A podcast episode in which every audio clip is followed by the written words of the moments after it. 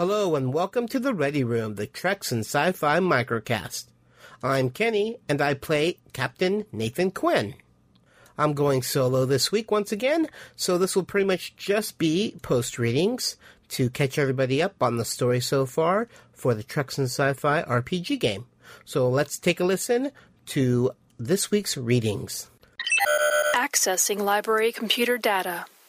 Initiating the story so far. Enter when ready. Lieutenant Christopher Dunn walked back into sickbay looking distinctly unhappy. He'd only just been promoted from ensign, and now he had to keep the boss he looked up to under close supervision and question a young ensign recovering in sickbay. As he walked past de Callan, he glanced quickly, almost furtively, at his boss, whose eyes did not leave him. Excuse me, Doctor, he said quietly to the trill. I'm afraid I've been asked to obtain a little more detail from Ensign Goldar. Ryler looked at Dunn for a moment, then gestured to Goldar with an open hand. By all means, Lieutenant. If you don't mind my hovering, I have a job to do as well. All new crew members are required to undergo a routine physical, and since the ensign is already here. Chris nodded once, then turned and approached Goldar, who looked slightly embarrassed at the state of undress in the presence of so many alert security personnel. He took a deep breath. This was going to be uncomfortable. Ensign, I've been ordered to ask you some more questions. Goldar sat up, once again glancing quickly at de Callan, who gave him a quick wink in reply. Okay, sir, um, uh, please, go ahead. Dunn sat down on the edge of the bio bed and, leaning forward, looked Goldar in the eye. You're a uh, Ferengi ensign. Unusual for a Ferengi to join Starfleet, isn't it? Goldar rocked backwards a little as if physically assaulted, while mentally groping for a response. It wasn't the first time his species had come up as discussion point, and he was sure that it wouldn't be the last. In the current situation, however, the question was much more disturbing than it had ever been before.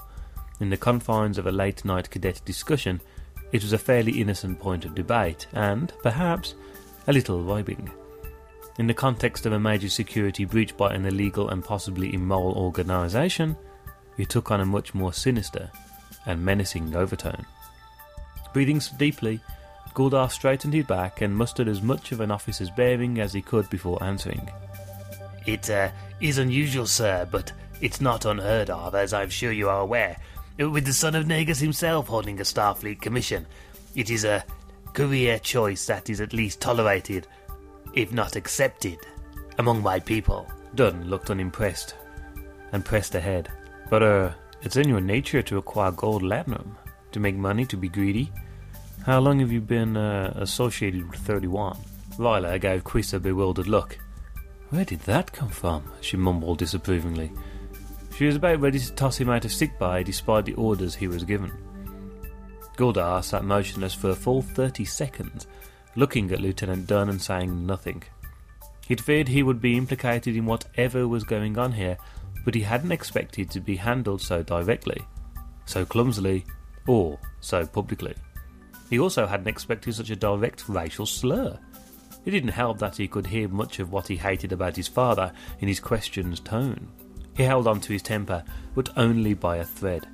Afterwards, he would admit that it was probably only the fact that Dunn had the backing of full security squad that prevented him from committing an act of supreme insubordination. Gritting his teeth, he stuttered out a response. The anger was almost palatably layered on every word. Thirty-one as you call it, was unknown to me until I was escorted from the shuttle bay at the orders of Commander James earlier today. Had Ensign Shane not been kind enough to fill me in, it would be unknown to me still. If I have any association with him, I would estimate that it commenced at about the time a stranger entered Shuttle Bay 4 on Starbase 416 and introduced himself to me as Lieutenant Commander de Callan's brother. After pausing a moment, he continued, sarcasm now dripping from every word. As to what is or is not in my nature, then I fear that I owe you an apology. I had thought you to be a simple human, sir, and therefore disabled in the area of telepathic ability. Had I realized that you are a species that can not only determine what is in someone's nature, at first meeting, but also read a Ferengi, then I would obviously have behaved more appropriately. As she continued her exam, Viola smiled at Goldar's well delivered rebuttal and suppressed the desire to applaud him for it. Finished, Goldar slouched again, almost panting from the effort he'd expended. He didn't meet Dunn's gaze, instead looking appealingly first at de Callan and then the doctor. Dr. Drett read his unspoken petition and interjected as she drew blood from Goldar for his physical. I, uh, think you've had an immense burden placed on your shoulders, Lieutenant, and the stress of your new responsibilities has affected your judgment. Mr. Goldar isn't a criminal, he's a witness, and the Ferengi people aren't delinquents. She tossed the last comment out with a bit more emotion than she intended, but Dunn's line of questioning was rather offensive, even if it wasn't his intent. Embarrassed by Viola's rebuke, Christopher blushed and stammered out an apology. I'm uh, I'm sorry, Anson. I shouldn't have taken that tone with you, and I didn't mean to insult you or your people. Goldar looked back at de Callan, who nodded slowly and flicked his eyes up at Dunn and gave a smile. Sighing, Goldar locked eyes with the embarrassed lieutenant. Apology accepted, sir. What uh, other information do you need? Christopher relaxed slightly. He loved being part of the security team, but found having to question one of his own crewmates very awkward. He changed his tactic and went for his own personal approach, something he felt he should have done from the start. Ensign, when you were with the Section 31 agent, did you notice anything strange about his appearance? Goldar relaxed as well and pulled a sheet up over his torso, thinking for a moment. Strange? No, sir, not at least not physically. You have to understand that humans, I do not know, appear very much alike to me. Some differentiation is possible, but that takes practice, and I am not yet experienced enough to make such judgments. He jumped as the doctor probed the delicate spot. Refusing to even glance in her direction, he continued. The uh, the only thing I could describe as strange is that he gave no name, simply informing me that I should call him Sir. Unusual for someone out of uniform in Starfleet facility. It's unusual that I should comply with such an instruction too. Chris tapped his pad quickly. Your uh, colleague, Lieutenant Andrews. How long had you known him? Did he seem different over the past few days? Goldar grimaced slightly before answering. It's uh, odd, really. I've known him for the last four months, ever since I first arrived on the base. We uh, we work different shifts, but out of uh, duty rotation means we've been friends of a sort. Um, to be honest, Nick was the only person aboard that I thought I knew better than anyone. He shook his head almost sadly. Earlier this week, I was due to relieve him aboard ship. We were on shuttle bay duty here, overseeing the repair schedule and shuttle rotation. I arrived on duty slightly early and Nick wasn't around. He, uh, he eventually emerged from Jefferies tube. Seven, seven, yeah, 77. Without his com badge. He retrieved it shortly after I pointed it out. I, uh, I went to see him later that day, right after giving permission to transfer to the Arabella. I had some trouble getting him to the door, and once he let me in, I, I mean, I know he's human, but his quarters were really a mess, much more than usual. Dunn raised an eyebrow at the implied racial slur, but let it slide. One all, he thought. Uh, that was when I found the detonator in his quarters, Goldar concluded. Viola moved closer to Christopher and whispered a warning. One more question, Lieutenant. Goldar, thank you for your help. Again, I am sorry for any insults I may have made earlier. I have one last question for you. Goldar nodded and waited as Chris his pad.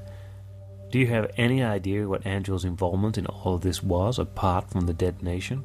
Shaking his head, Goldar looked at the floor. I've, uh, I've asked myself this a few times, sir, and don't really have an answer. He was obviously piloting the shuttle and was probably responsible for rearming it when security had finished with it a few days ago. I'm assuming he set the detonators to prevent anyone from following him, but why he got involved in all this and who it was he was carrying, I. I have no idea. Quinn walked into sickbay and glanced at the security guards. He found Joseph DeCallan at the far end of the room. Joseph turned his head as he saw the captain walking towards him and immediately sat up in bed and winced. Still in pain, Mr. DeCallan? Joseph looked up. If I'm honest, sir, it's more like bed sores. Quinn pulled up a chair and looked over to Dunn as he approached and stood at attention. Nathan nodded. At ease, Lieutenant. Please leave us. Dunn nodded and walked over to the other two security guards at the entrance. Mr. James has been relieved of duty for not cooperating and answering my questions. I want to know exactly what happened. DeCallan took a deep breath and concentrated on his words as he spoke. I'd had a very busy time before you left. I completed the Bowers case, welcomed the new ensign assigned to the team, locked Bowers up for fighting, and then had my meeting with Mr. James. I came out of the meeting feeling somewhat drained, but happy that I was finally going to enjoy my shore leave. I packed, got my cricket gear ready, and headed to the station. I walked through the doors, and the first thing I saw was a blurred shape of a person. I put it down to just being tired as the image vanished near enough straight away. I then went to the store, picked up some provisions, ate a small bit of lunch, and then headed to the shuttle bay to be flown to the planet. It was there that I gave Ensign Goldar. Oh, he's over there, by the way. Joseph pointed to the Ferengi sitting on the bio bed being examined by Dr. Drett. He continued. I gave him his orders. Uh, I sat in the shuttle and waited for my pilot. I waited for a while, but um, no one showed up.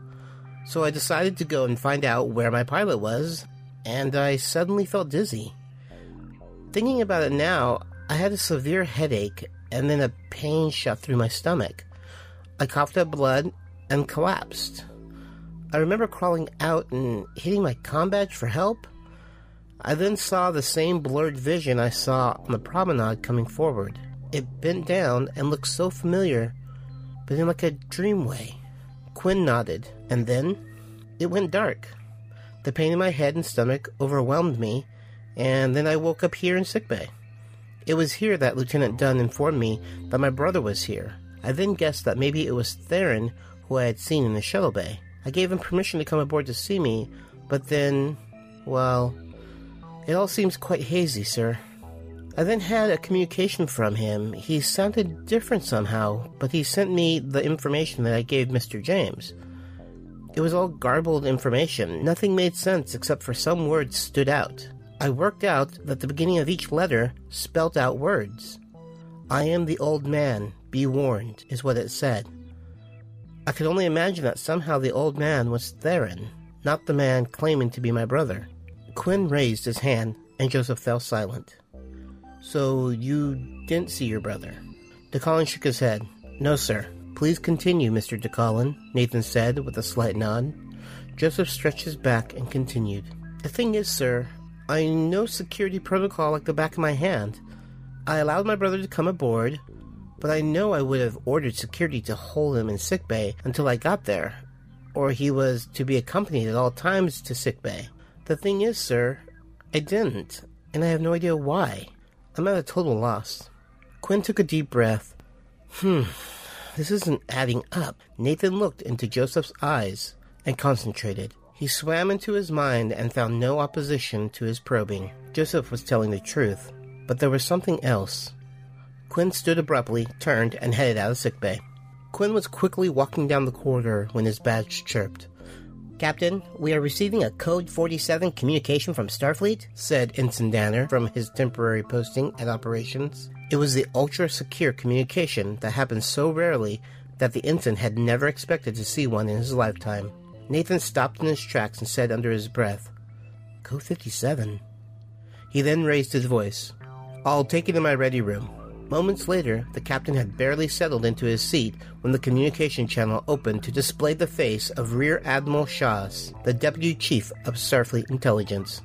Captain Quinn, I know that recent events have abruptly ended your vacation, so I won't take up much of your time.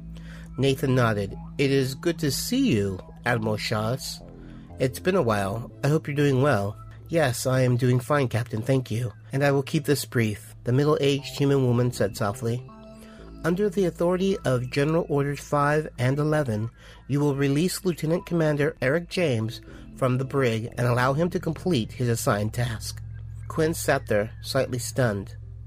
I see. Orders 5 and 11. Do I at least get an explanation as to what has been happening? Shahs raised her hand and halted Quinn. I'm sorry, Captain, but this is classified operation and the specifics of this operation is none of your concern. Nathan in turn cut her off. I beg to differ, Admiral. These events have involved my crew and ship, and I will not allow them to continue without an explanation. The soft spoken woman's voice raised with authority. Mr. Quinn, I can easily remove you from duty, but I am asking, no, I am ordering that you release Lieutenant Commander James now. Quinn took a deep breath and gave a curt nod. The screen went blank. Five minutes later, Quinn entered the brig. Eric James stood at attention behind the force field. The captain cleared his throat. Mr. James, I have been ordered to release you and allow you to continue your duties. Nathan gave the security guard a nod, who then deactivated the force field. Eric walked by Nathan, who grabbed his upper arm and said quietly, so Eric could only hear. If anyone is harmed on this ship because of your actions, I will personally see that you are held responsible and prosecuted for them. Eric didn't reply as Quinn released his arm and exited the bridge. Eric shook his head slowly as he tapped his com badge. Computer, open an encrypted channel to the USS Stalwart, Lieutenant Commander James to Captain Jefferson. Jefferson here. Replied the gruff male voice of the captain of the Defiant class vessel that had recently arrived in the system. Is the prisoner ready for my visit? Eric asked as he headed out of the brig. The prisoner's ready, Commander. Jefferson replied. Let us know when you're ready to transport. Eric finally ended his connection to the Arabella, then spoke again. Energize. Did you come to poke a stick at an angry bear? asked the prisoner as he glared at Eric James through the force field. He wanted to kill the Starfleet officer, and he would have if the field was deactivated and his binders released. Eric sighed. You brought this on yourself. The life you chose had consequences, and this is the result of your choice. He had every reason to dislike the prisoner. It was Eric who had pushed this man and Savril together in the current timeline. Had he known then what he knew about this man, he would have never mentioned her to the oaf during their Domjot match. But it wasn't about Eric or the prisoner. It was about the lives that they were both intertwined in. Is there anything you want me to tell her? David Locke felt his muscles tense at the mention of his wife. He imagined the sound that Eric's broken neck would make when he got his hands on him, and it made him smile. I'll pass my own messages along. Being bonded to a Vulcan has its benefits. You feel them no matter their distance. He stood from the metal bed and took three intimidating steps towards his visitor. Eric raised a brow. I know what it's like to be bonded to, but I was talking about your daughter, Marin. She deserves better. Eric moved closer to the force field. You should have left 31 for Savril when she asked you to. David suddenly struck the field, separating them. The result was a violent pop of energy. Eric hadn't moved, which made only the prisoner's anger burn hotter. 31 has a retirement plan. It's called death. I've looked into it, and I can't say I've been too eager to reach it. The two men glared at each other at length before David continued. I know you haven't come in here for a message. What do you want, you smug Karnath? Eric ignored the Vulcan slight. Instead, he offered a weak smile and began to pace as he gathered his thoughts. I'm torn. Part of me wants to see you brought up to justice for the wrong that you've committed in the name of the Federation. The other part realizes that if that happens, the people that I care about will end up suffering the most. Did you know that Starfleet intelligence is looking for Savril because of you? A mirthless chuckle slowly welled within David. Why do you think I'm here? They wanted to court martial her. I'm volunteering everything I know in exchange for my wife's pardon.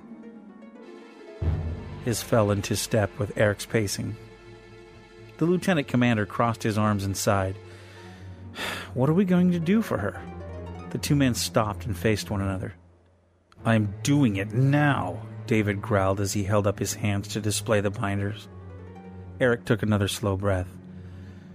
I know you believe that 31 is just, and you've been working with them because of that.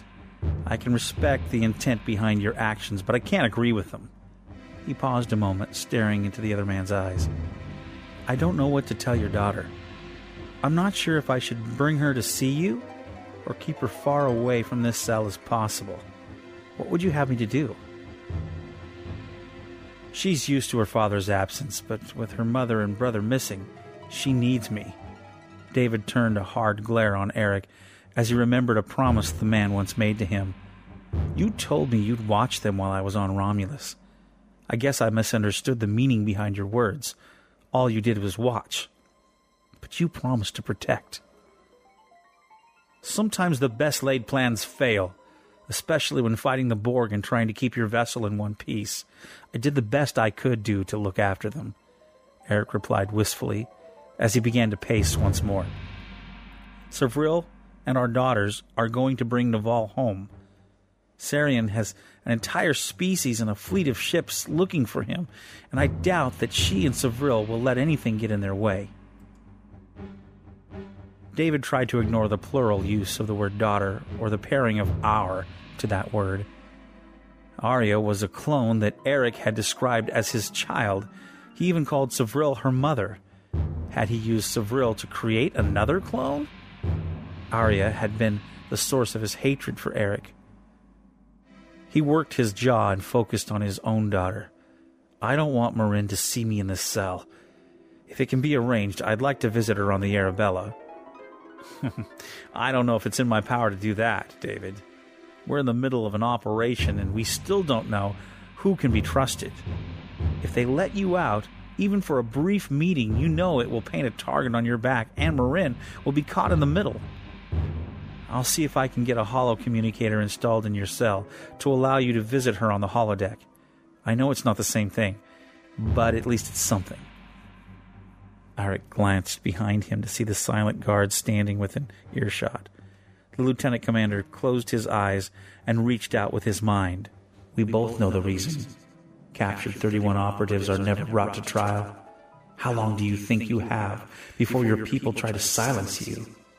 Are you sure that your former employers won't see Savril and the kids as a threat or an example to be made after your escape? For their sake, I hope you are not planning anything. David's expression shifted despite his effort to hide the helplessness he felt. He knew Eric was right. He was a dead man, and he wouldn't be able to flee that outcome, not without risking the lives of his wife and children. He turned back to face Eric. I knew you came to poke a stick at me. Eric frowned. I came to see you, hoping that you had a grasp of the situation, and I wanted to let you know that I respect what you have done for your family. The prisoner sneered at his visitor. I don't need your respect, and I've got a firm grasp on what's going on. Once I'm out of the way, you'll have a clear path to Savril. Eric hesitated a moment before replying. We are not too different, you and I. We're both duty bound to a fault, and we both manipulated the truth to get what we want. I kept silent, and you took a wife. I'm involved because I don't want her coming back to a court martial, and you can rest easy. I haven't been chasing after her. I respect the vow she keeps. I'm just trying to help. Eric projected as he spoke aloud. Your death will hurt her, and I don't want to see that happen. I'll see if I can find you a way out of this, but if I succeed, you can never come back. Make sure that she is in the clear, then distance yourself from her so that she and the twins can't be used to draw you out again. David laughed as he gave his unspoken reply. You're not going to take down the whole organization, and there will be no place safe to shuffle me off to. I'll be hunted down. I'm already dead, he whispered. If there's anything I can do, have them contact me. Right, they'll be just as cooperative as I have been, David replied sarcastically. Eric sighed. I have no choice but to follow through with this, but my only priority is to ensure your family's safety. It's my priority as well, said the Terran through clenched teeth. He didn't like the fact that he and Eric had common goals. The Arabella's acting XO nodded, then moved to grip his hands behind his back. The other purpose of my visit has to do with property, which belongs to me, that went missing from the Aurora around the time of your visit last year. It turned up in the hands of another 31 agent recently. Do you have any idea how that happened? A slight smile spread over David's face. The personal cloaking device, yes. Acquiring the tech from your vessel was an extracurricular mission that I carried out before we set out to rescue Krell. It was supposed to give me the upper hand during the Romulus operation. Now someone else has stolen it from you? Eric shook his head. This isn't some phaser that can be easily replicated. It's not even tech that the Federation should have. What did you do with it after you took it? Did you try to copy it? David frowned. No, the techs did. They created a new device for Theron when he joined my mission. With all the impressive telepaths aboard, surely one of you could sense his presence. Yes, I saw the flawed copy, but I was more concerned with the original, Eric said.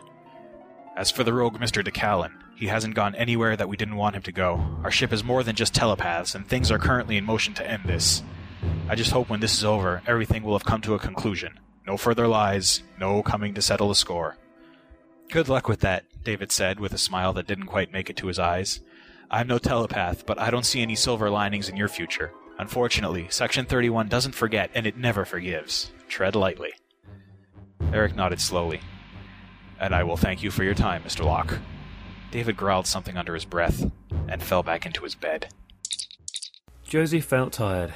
He was annoyed that he couldn't remember a lot of things. Was he that drowsy when he gave the orders to allow Theron on board without guards? He was also annoyed that he had had let his emotions shine by having a go at Christopher. He turned to look at his fellow patient. Hey, Goldar. How you doing, mate?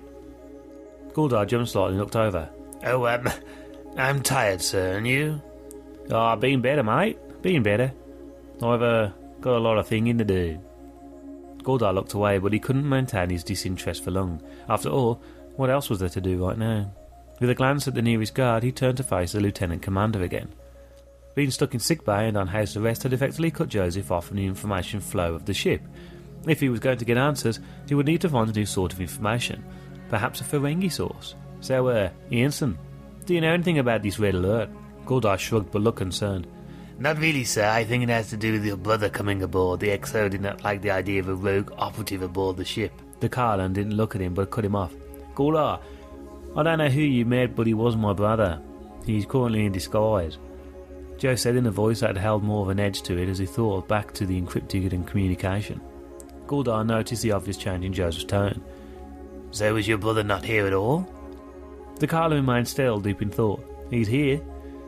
I couldn't begin to guess where or what he looks like, other than an old man. Goldar sat up. He was disguised as an older human, sir? Joseph turned and looked at him. Yeah, Goldar, he was. There was an older human that stole the shuttle with the Lieutenant Andrews, my friend. His voice hardened suddenly. Uh, my friend who shot me in the shoulder. It might be him. Joseph looked up and reached out and tapped the security panel. The calendar Captain Quinn. Oh, I believe my brother is on a stolen shuttlecraft with an accomplice from the Starbase personnel. Quinn responded almost straight away. Thank you, Mr. DeCallan. Eric hadn't been back on the Arabella for more than 15 minutes when his communicator chimed for a second time. Una James to Eric James, in the sultry voice of his soon to be ex wife. Eric here, he said and paused briefly in the corridor to access one of the wall controls. Eric's fingers moved over the display as he searched for the names of already cleared ship personnel. I have transferred the detector to your new shuttle. Rory is installing it now, Una said softly. I'm also ready to link my sensor information to your ship so that you can track the other vessel. Thank you again, Una, he replied. Is there anything else I need to know? We've said what we've had to say, Eric. This is about recovering technology that rogue elements of your government shouldn't have. Your Admiral has assured me that recovery will be a priority. Eric sighed. I didn't mean us, but we will get everything sorted out. I hope so. Una James closing channel. Eric worked quickly and transmitted a message to Rory. She would need a pilot while she operated the system, and her trail was growing colder with each passing minute.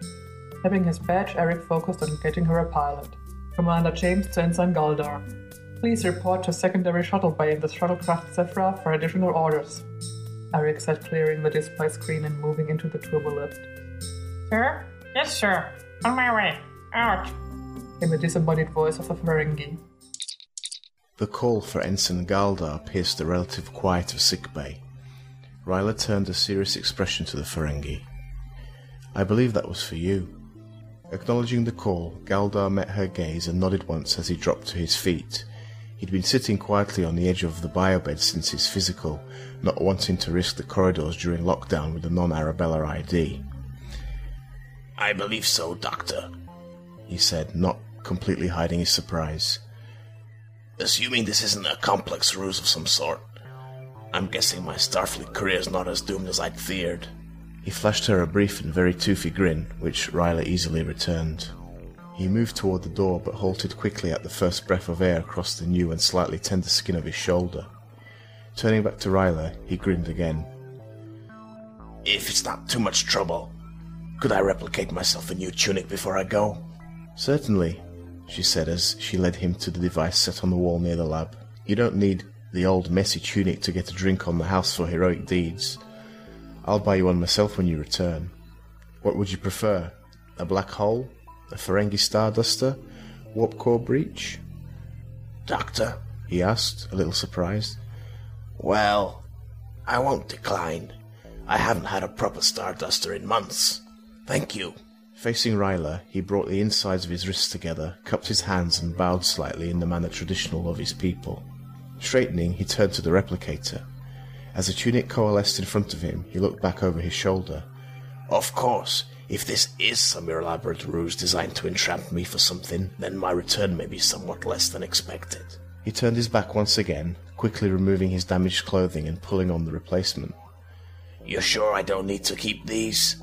He asked with a more relaxed smile. Not waiting for an answer, he returned them to the replicator for reclamation. The hum of dissolution reverberated around sickbay as Goldar walked to the door and out to what he hoped was his first formal assignment aboard ship. As he had hoped, the Arabella was turning out to be a much more interesting post than the station had been. So that's going to do it for this week's The Ready Room. But before I go, I want to thank a few of our writers. We have Feathers, Jen, Hawkeye Meds, Star Trek Fanatic 5, and Just X. And I also want to thank our readers this week Hawkeye Meds, Star Trek Fanatic 5, Moyer777, Billy Bob, Evangelist, and Cosmonaut. Thanks, everybody. We'll talk to you next week. This is Kenny. Hailing Frequencies closed. The Ready Room theme and other RPG music was composed by Rick Moyer. All other music was obtained through the PodSafe Music Network. Read more about the adventures of the USS Arabella at treksinsci-fi.com. Greetings, Guildies. I'm Kenny. And I'm Jenny. After listening to this great podcast, why don't you turn into our podcast? Knights of the Guild, the official fan podcast for the web series The Guild. Each month, we'll bring you the latest news about the Guild cast, including what projects they're working on and what conventions they'll be attending. Also, we'll be updating you on the current season. We'll talk about some behind the scenes fun of season two, as well as having cast, crew, and fan interviews. So head over to iTunes and subscribe to Knights of the Guild. Or go to our website for a direct download at knightsoftheguild.podbean.com. Zaboo! Hi, I'm Rick Moyer, and I want to tell you about my brand new podcast. It's called Take Him With You. Every week, I talk about what's going on in my geeky little world of television, music, and in my faith. My hope is that in a world that can sometimes be really depressing, for that at least a few moments you can be encouraged and smile a bit. So come check it out www.takehimwithyou.com, the weekly podcast that's spiritual, not religious. I'd love to have you listen. Thanks.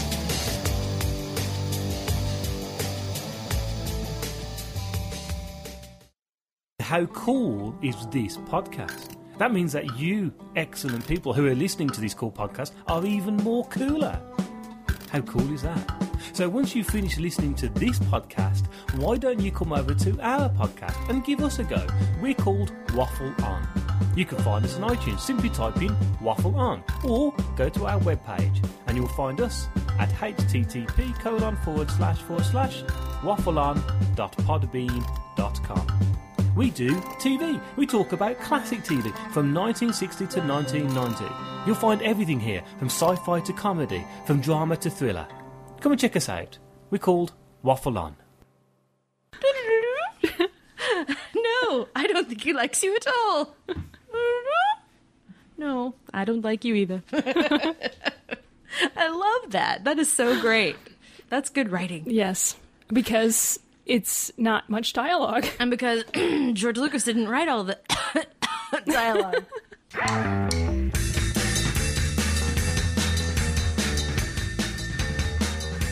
I'm Jen. And I'm Angela. And when you're not listening to this glorious podcast, we would love to have you listen to ours, the Anomaly Podcast. That's A N O M A L Y podcast.com.